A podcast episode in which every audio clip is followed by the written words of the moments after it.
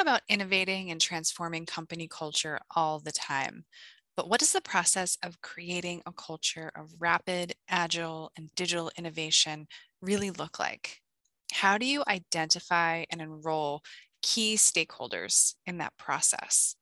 And how do you transform those who are cozy with the status quo into change agents? We will explore those questions and much, much more in today's podcast. But before we begin, I would like to tell you about my team's latest project, which I am really excited about Monitor Suite.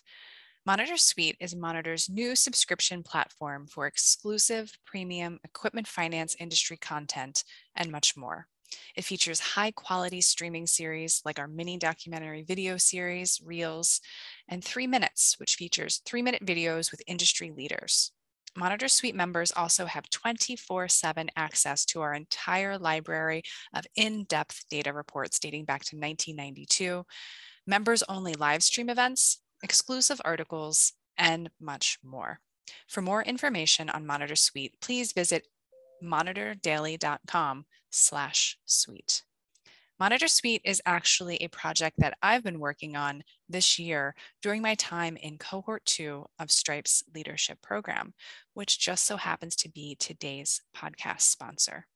Stripes is a leadership development program for the equipment finance industry.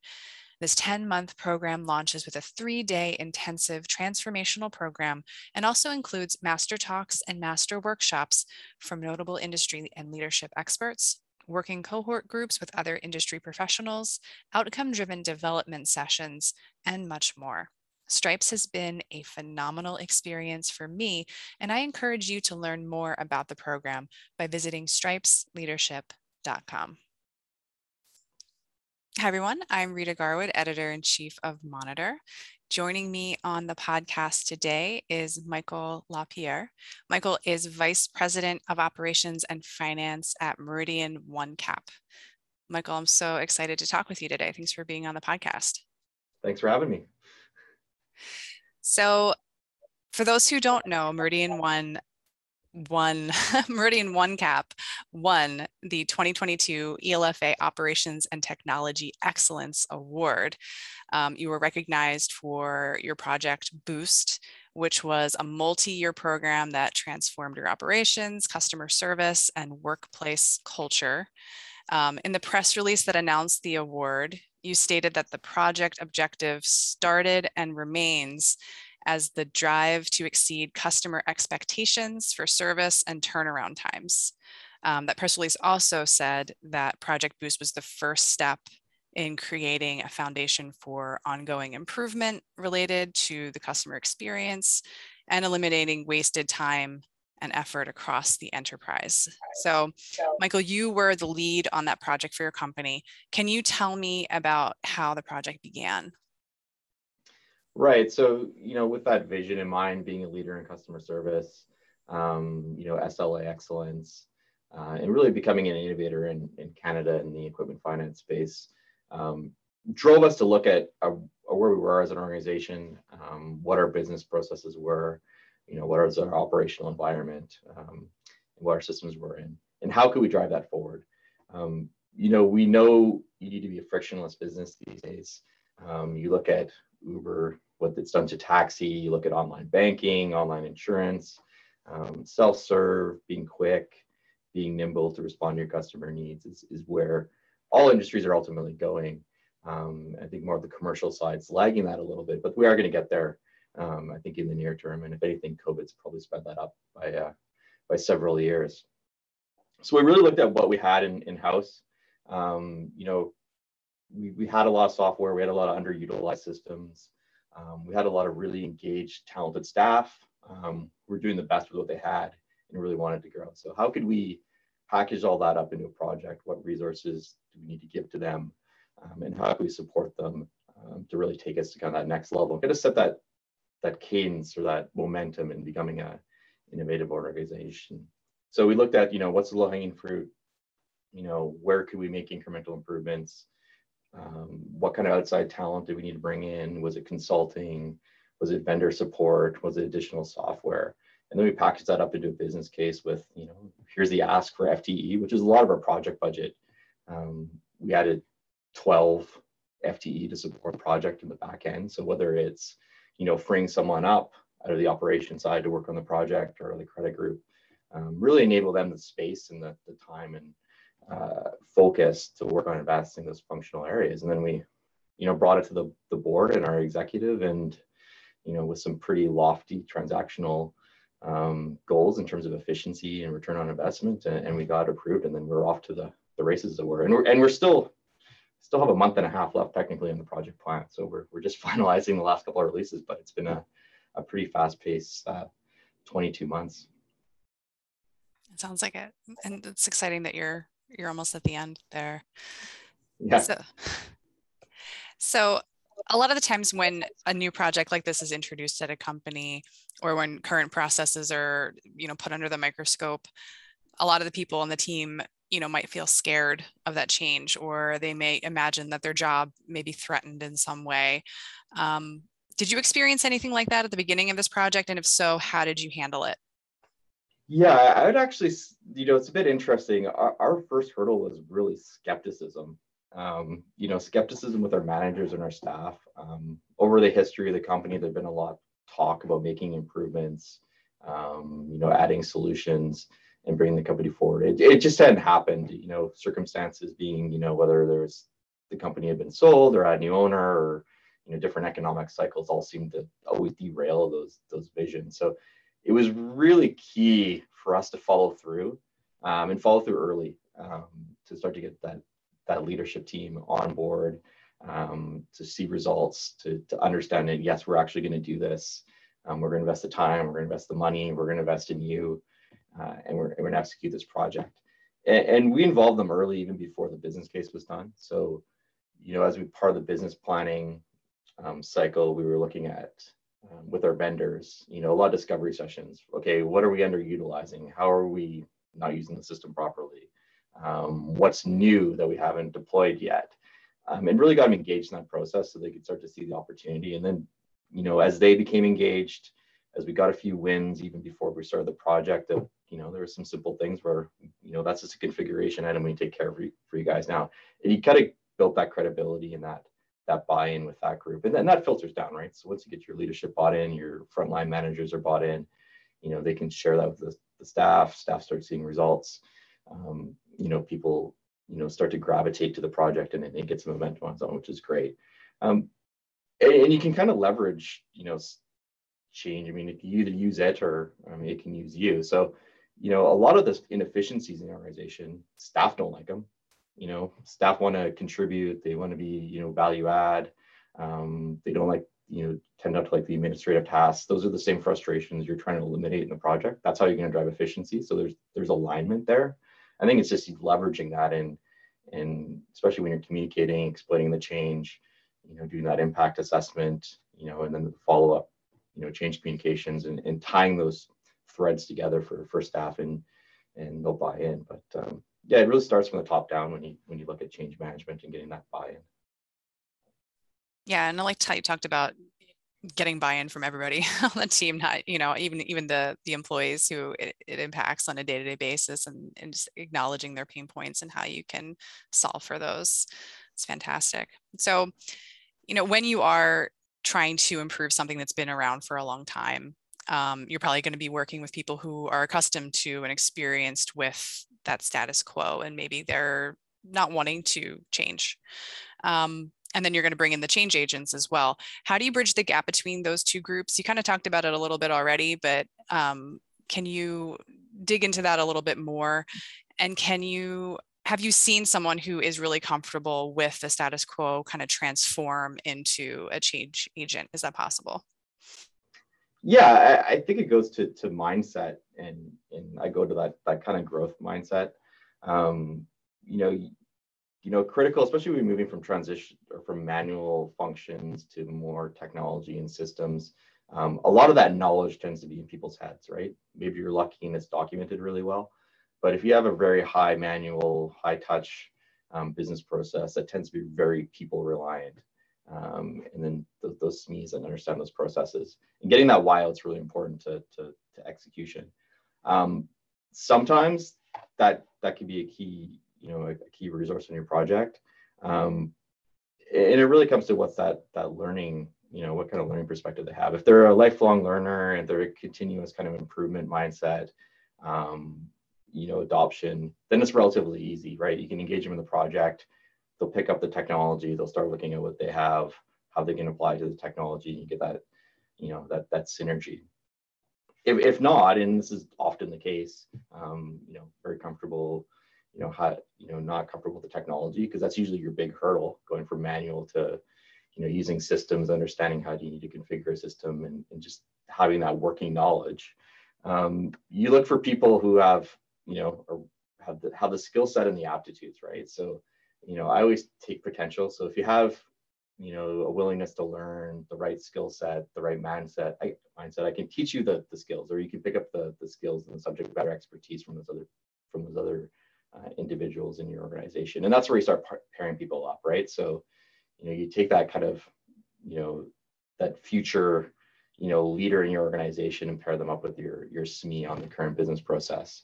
And and you can kind of make that transition. Sometimes they bring you know everyone comes together with that.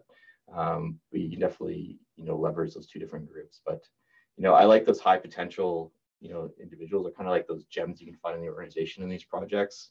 Um, you don't always know who they're going to be. Um, sometimes you'd be really surprised. Um, and some people definitely you know you know transition. And we actually found we are um, a lot of the staff were so keen just to improve what they had that they really bought into learning the technology getting more comfortable with it. Um, i think pairing them up with other people with the skills also helps. So we brought in a lot of technical resources. So you had technical people who could share knowledge with the business and you get that um, collaboration. Everyone knows more down the road um, so now you have people that look at a business problem and kind of understand what the technology group needs to solve it. So now you get a better solution or proposal. Um, they're not asking for things that don't make sense. Um, they kind of can short circuit those uh, that evolution or that innovation cycle, which is great. That's awesome. So earlier on, you mentioned that you added, you know, some full-time employees during this process, um, and you, you know, essentially had to bring a new team together. Um, I'd love to hear more about how you built the team who worked on this project. What characteristics were you looking for when you were building the team? I know you, you mentioned like finding those gems in the organization. Did any of those things just like, seem apparent to you in people, or were you said you mentioned that you were surprised by some people? How did you ensure all your bases were covered when you were putting this team together? Yeah, so I think this really goes to your your project planning. Um, you know, starting at the business case and then you know working with your your project manager. And I, I probably spent, you know, two months, you know, before we even kicked off the project, you know, working through the project plan, you know, what does that Gantt chart look like? What are all the different project deliverables? You start classifying them, putting them in streams. We organized the project into multiple streams on, you know, based on system, based on, you know, some business process improvement was one. Um, and then you kind of start looking at what all the attributes and deliverables are in those different buckets. And once you have that identified and framed for your project, you can start to go through and what, what skills do I need? So who do I need to match up with this or, or what am I looking for in terms of, you know, stakeholder? Um, you know, it's key to bring in your, bring along your executive, right? So this is a very broad project with, with a lot of scope. So, you know, we had credit, we had sales, we had a lot of different executives that need to buy into the solutions and, and the deliverables. Um, so who on their team needs to be involved? So who are those key decision makers, those key stakeholders that are gonna, you know, support those those changes and you know maintain buy-in with with the executive. Um, who's gonna have the technical skills? So you know, what kind of people you know do we need? So if we're doing you know uh, auto decisioning is great. So if you're doing auto decisioning, you need you know credit analytics. So you need someone on that team who understands the correct data, who understands the decision making engines, understands how that kind of technology works. And, and you start kind of making lists, right, of kind of what are those what are those skill sets, uh, and then hopefully you can kind of package them together into to, to people.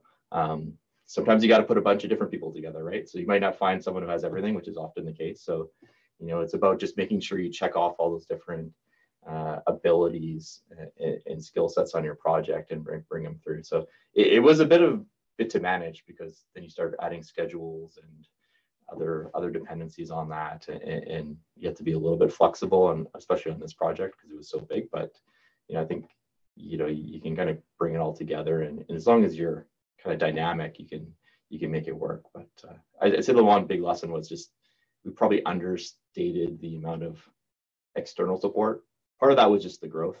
Like it just, you know, things came out of 2020 moving a lot faster than anyone anticipated. So where we thought we'd have enough capacity with with, you know, nine, 12 backfill, you know, turns out we need maybe we need 14, 15 um, people to backfill it. And so that was probably our biggest challenge in learning was to to not maybe under undersize that as you go into this project. But uh, otherwise, it came together really well for us.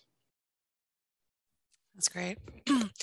so you assembled this team, all the stakeholders, um, and you talked about this a little bit already, um, just kind of enrolling them all in in the project. And how did you engage them? Like, how did you sit down with each individual person? Did you take a different approach depending on who they were? Did you? Um, can you talk a little bit more about that? Yeah, I think you have to always adjust your approach based on you know on the individual. Um, it definitely isn't you know one one size fits all. Um, you know, people bring in different backgrounds, different sets of experience, and you need to match that up. So we had a lot of our people had zero project experience. Um, you know, zero experience doing Q and A. Um, just a lot of things that you might take for granted in an organization has done a lot of projects or has, you know, a, a history of you know adoption of technology and things like that. So yeah, definitely keep that in mind when you're when you're working with teams and where you're going to start in terms of onboarding, um, how much you were going to download, you know, accountabilities for things. So definitely the start of the project, you know, more prescriptive. So you know, we need to do X and Y as for kind of the first six months and very regimented, um, very kind of fixed schedule that I laid out with the PM.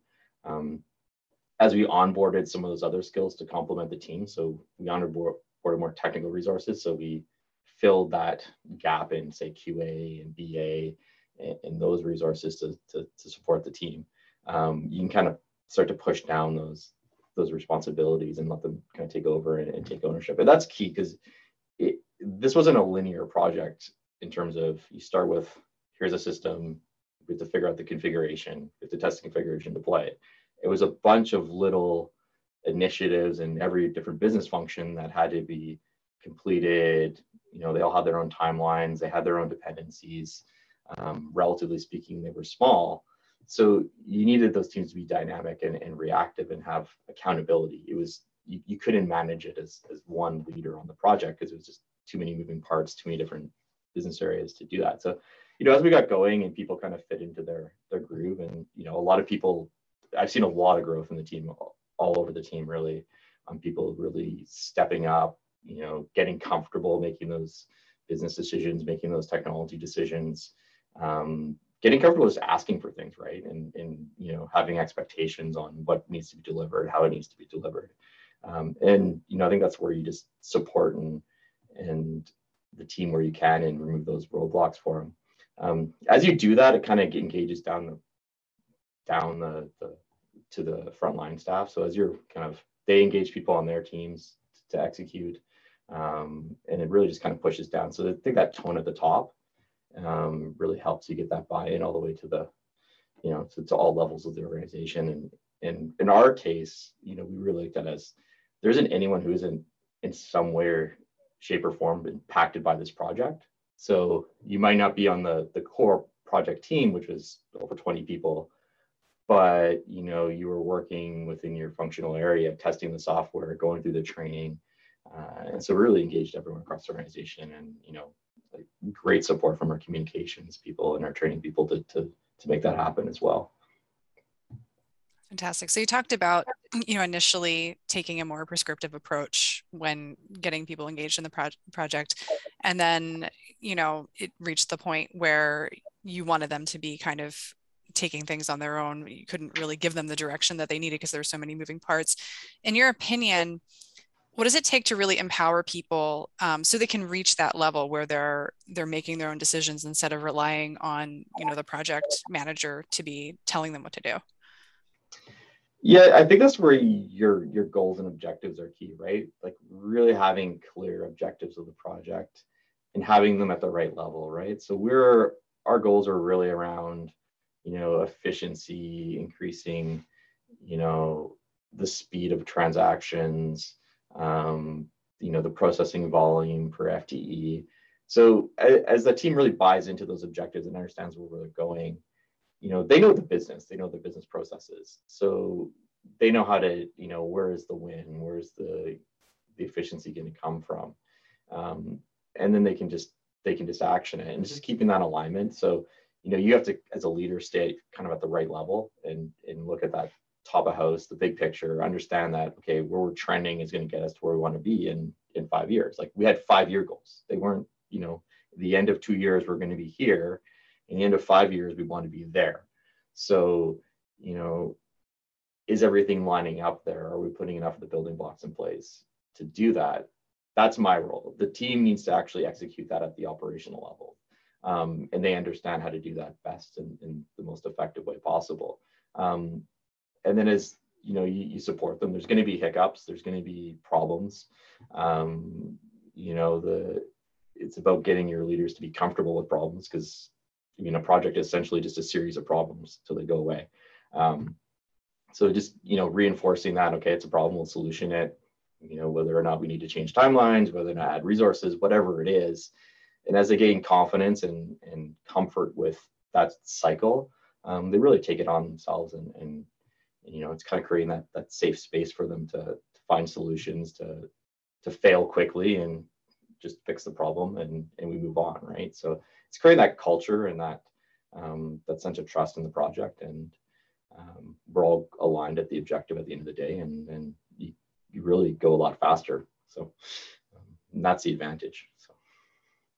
That's fantastic. And on the subject of culture in the press release that announced um, the award that you won from ELFA, uh, your president, Hugh Swandell, said that the project transformed your company's culture into one of, quote, rapid, agile, and digital innovation um, end quote. And the results have included modernized processes, efficiency gains, and system improvements that benefit both the customer and employees.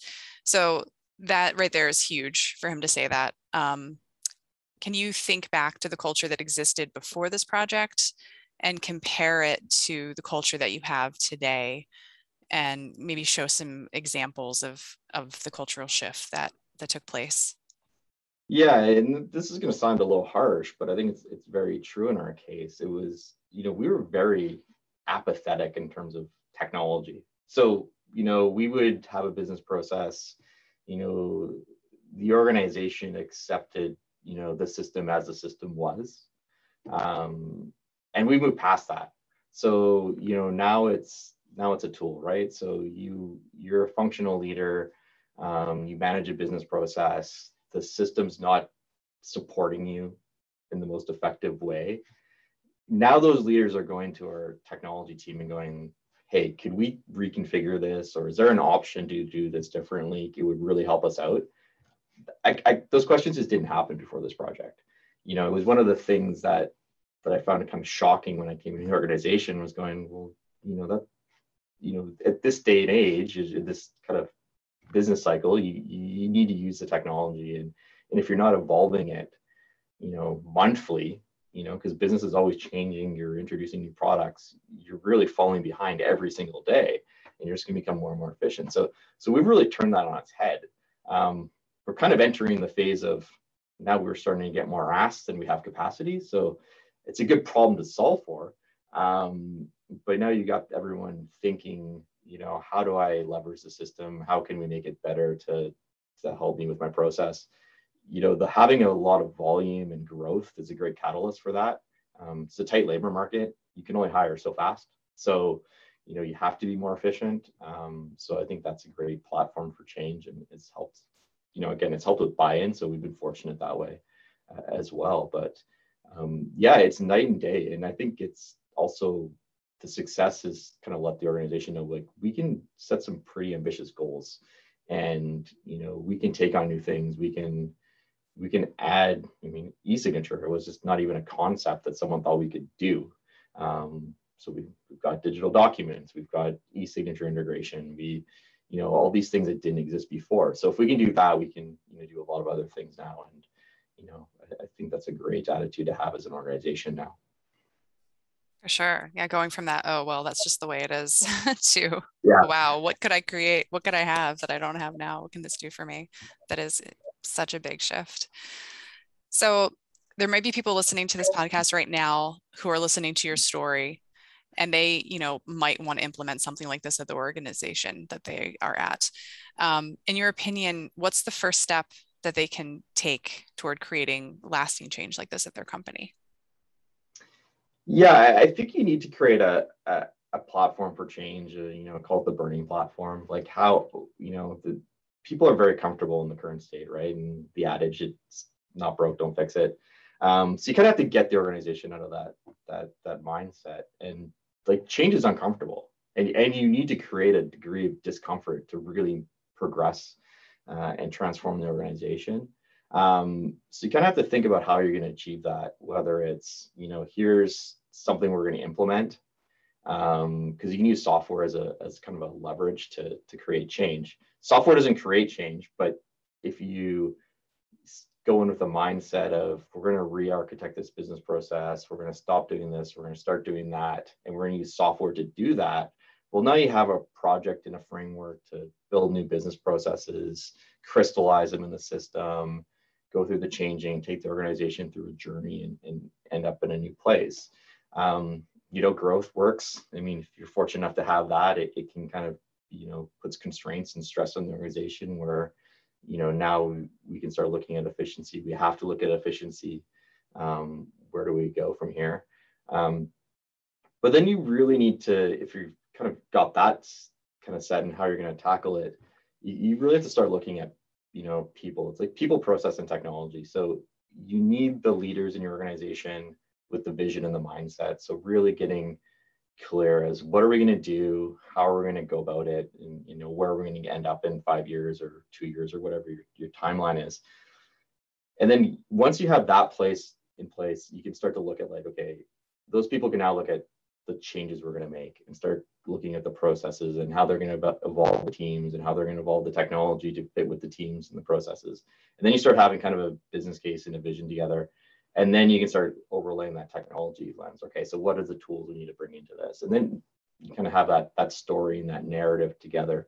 Um, if you only do one of those things it just doesn't come together. You, you kind of have to look at them all together and, and they all stack on top of each other right? So you need some strong you know strong leaders in your organization.